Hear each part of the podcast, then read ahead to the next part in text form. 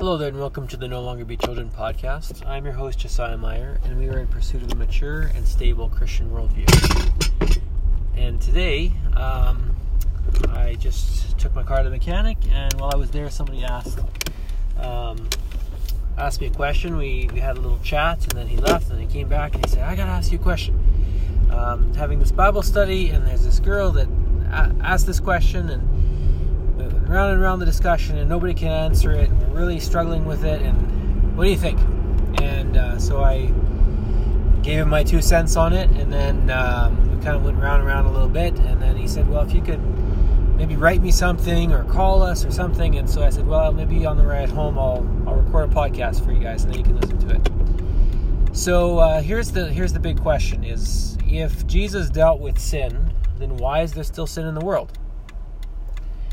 And that's a pretty solid question. Um, after all, you know, Jesus is God. Jesus came, He dealt with sin. Uh, he's powerful enough to wipe it off the face of the earth. Um, there's nothing more powerful than God dying for us to deal with sin. So, why is there still sin in the world? And why are people still going to hell? And why are people still doing bad things? Um, why is there still sin in the world? So, uh, the way I would answer this is uh, sometimes, let, let, me just say this it's always more work to answer a question than it is to a- ask it. And sometimes there's no way to answer a question except doing the hard work of having a big explanation. So I hope you'll be patient with me as I back up and try and lay a bit of a foundation for a larger explanation to this question. Uh, and this illustrates how. Um, theology is good for us. Sometimes we get afraid of theology or think theology is bad or think philosophy is bad. But we need to have the tools to ask big questions about God. Um, maybe not all the time, maybe not right away, maybe, you know, um, there is something to be said about a simple faith. Just sit and read your Bible, just uh, ask Jesus into your heart. Uh, and don't ask too many big questions. And yet, sooner or later, the big questions are going to come up. And when they do, uh, we do need to have uh, big theological answers for them. So, that being said, um, let me ask you a question Can God do anything?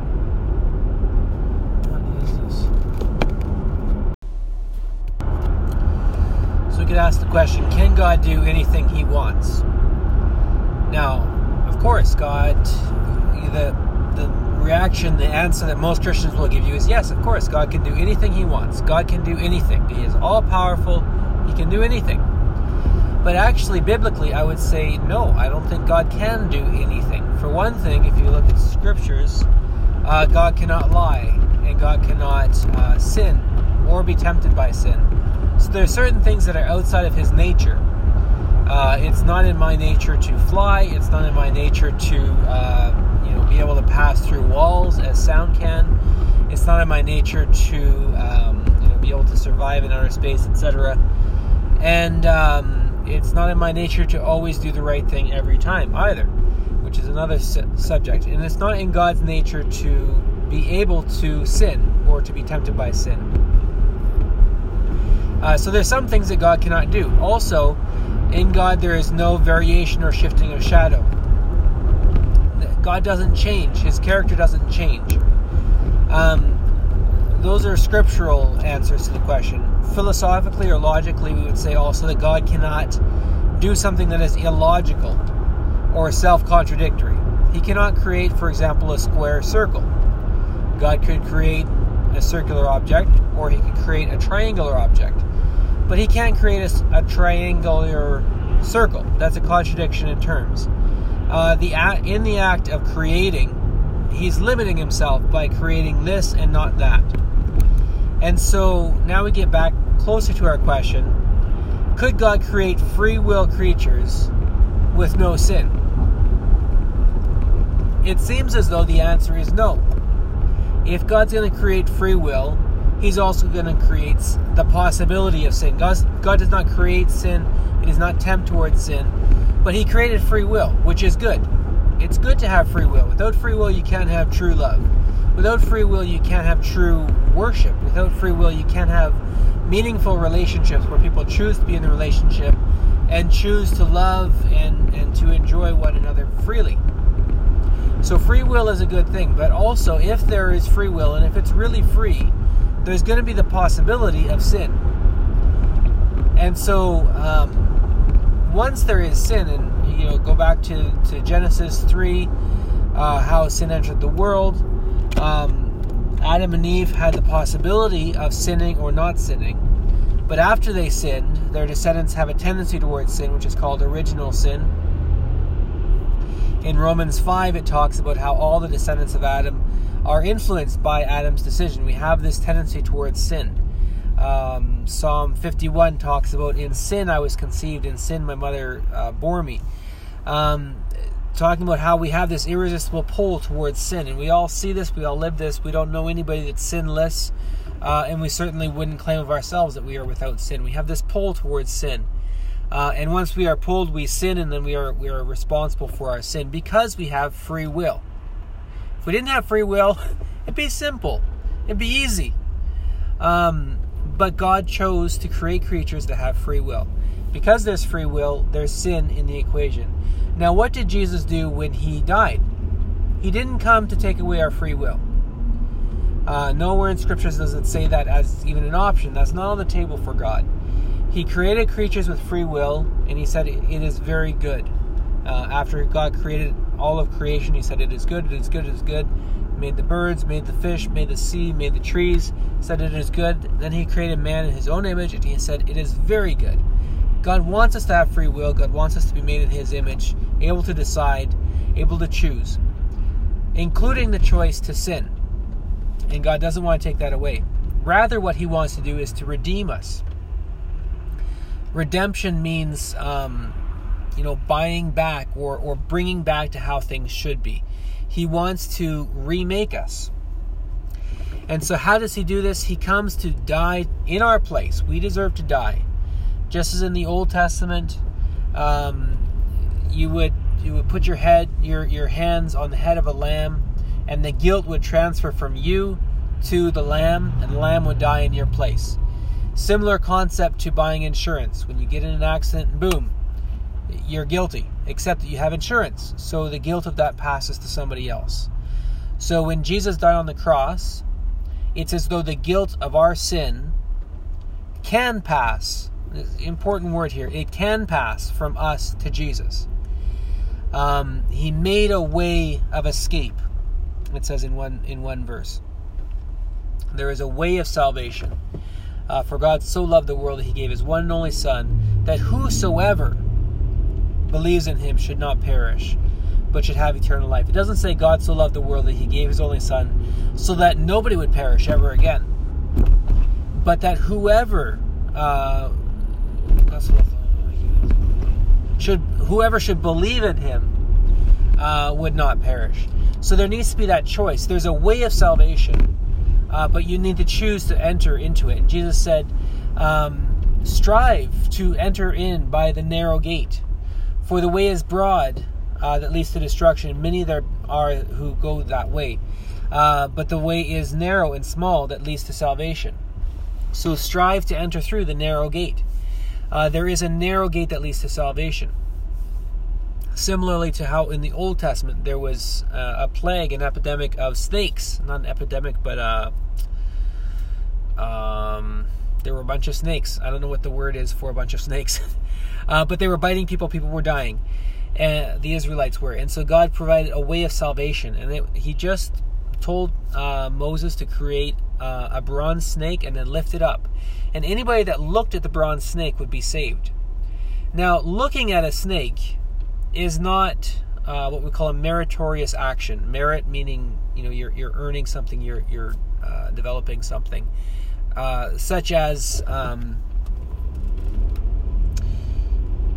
uh, a meritorious action might be uh, laying down your life for somebody else, or um, doing good to somebody else, loving somebody. Um, these are all ways we might expect to earn our salvation, to to put ourselves right with God. Um, but in this case, there is no meritorious action. It's just looking at the snake. That's all you're doing. Turning from, from where you are and looking at the snake. and putting your confidence, I mean, I guess, putting your confidence in the snake that it's going to heal you.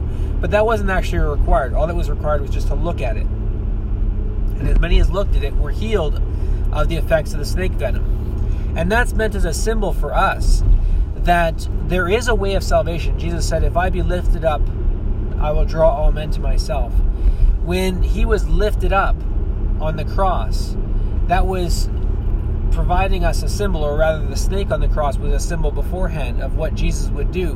When we look to Jesus, we put our faith in him, we say, Jesus, please forgive me for my sins. Then, at that moment, our sins transfer from our account over to Jesus' account. It's like an insurance policy that we buy after the fact. I smashed my car into a telephone pole. Uh, I was texting on my phone or whatever. It's totally my fault. Got no excuse. Call up the insurance company and say, hey man, can you please insure me for the accident that I just had? And they would say, No, of course not. That's crazy. But in our case, because of the sacrifice of Jesus, we can say, Jesus, would you please pay for what I did? All the sins of my life, even the ones I haven't committed yet, would you pay for all that? And Jesus says, Yes.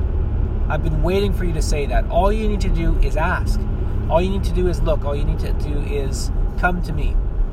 Jesus said, Come to me, all you who are weary and heavy laden, and I will give you rest. So, why in the world doesn't Jesus just do this to everybody? Just save everybody. I hope by now you can kind of see why that would be impossible. Because salvation requires a conscious choice. God isn't in the business of overruling our free will. Jesus, or the, the Bible says that, um, uh, and by the way, you know, um, you can Google all these things. Go to Bible Gateway for any of these verses and just type in the words I'm saying, and it'll come up to you as the Bible verse. Um, I don't have time to look them all up for you. Um, but uh, God does not desire for anyone to perish, but for all to come to repentance. But He wishes for them to come to repentance. And first, it says in Romans 9, they need to have somebody to preach the message to them if if people don't hear the good news, if people don't have the message preached to them, they can't get saved. That's one thing.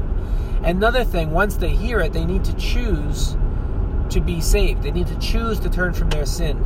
They need to believe, they need to understand who God is, who Jesus is, and they need to choose um, to lay their confidence on Jesus. Uh, and not put their confidence either in their own works, their own efforts to be good, or in a different God or a different religion now I think the question is, well, why did God make it so difficult? Um, if He wants people to be so, saved so badly, then why did He make it so difficult to get saved? And I think that the answer to that is, it just is difficult. Um, it's difficult to get a free will creature to come to the place of repentance. And this is what God is about. God is about creating free creatures who are able to love Him who are also able to sin and to reject him and to hate him. And then he is in the business of going to these free will creatures who have rejected him, who do hate him, who are running away from him. As it says in Isaiah, all of us have turned away. Like sheep, all of us have, have uh, turned away. Um, there is none righteous, no, not one. Even our righteous deeds, uh, it says later in Isaiah, uh, have become like an unclean garment, and our iniquities, like the wind, blow us away. We're all in the state of rejecting God, rebelling against God. Uh, we all deserve to be judged by God as sinners because that's what we are. And nobody I know even denies that. We all agree that we are sinners, that we that we mess up, that we make mistakes, that we uh, do wrong.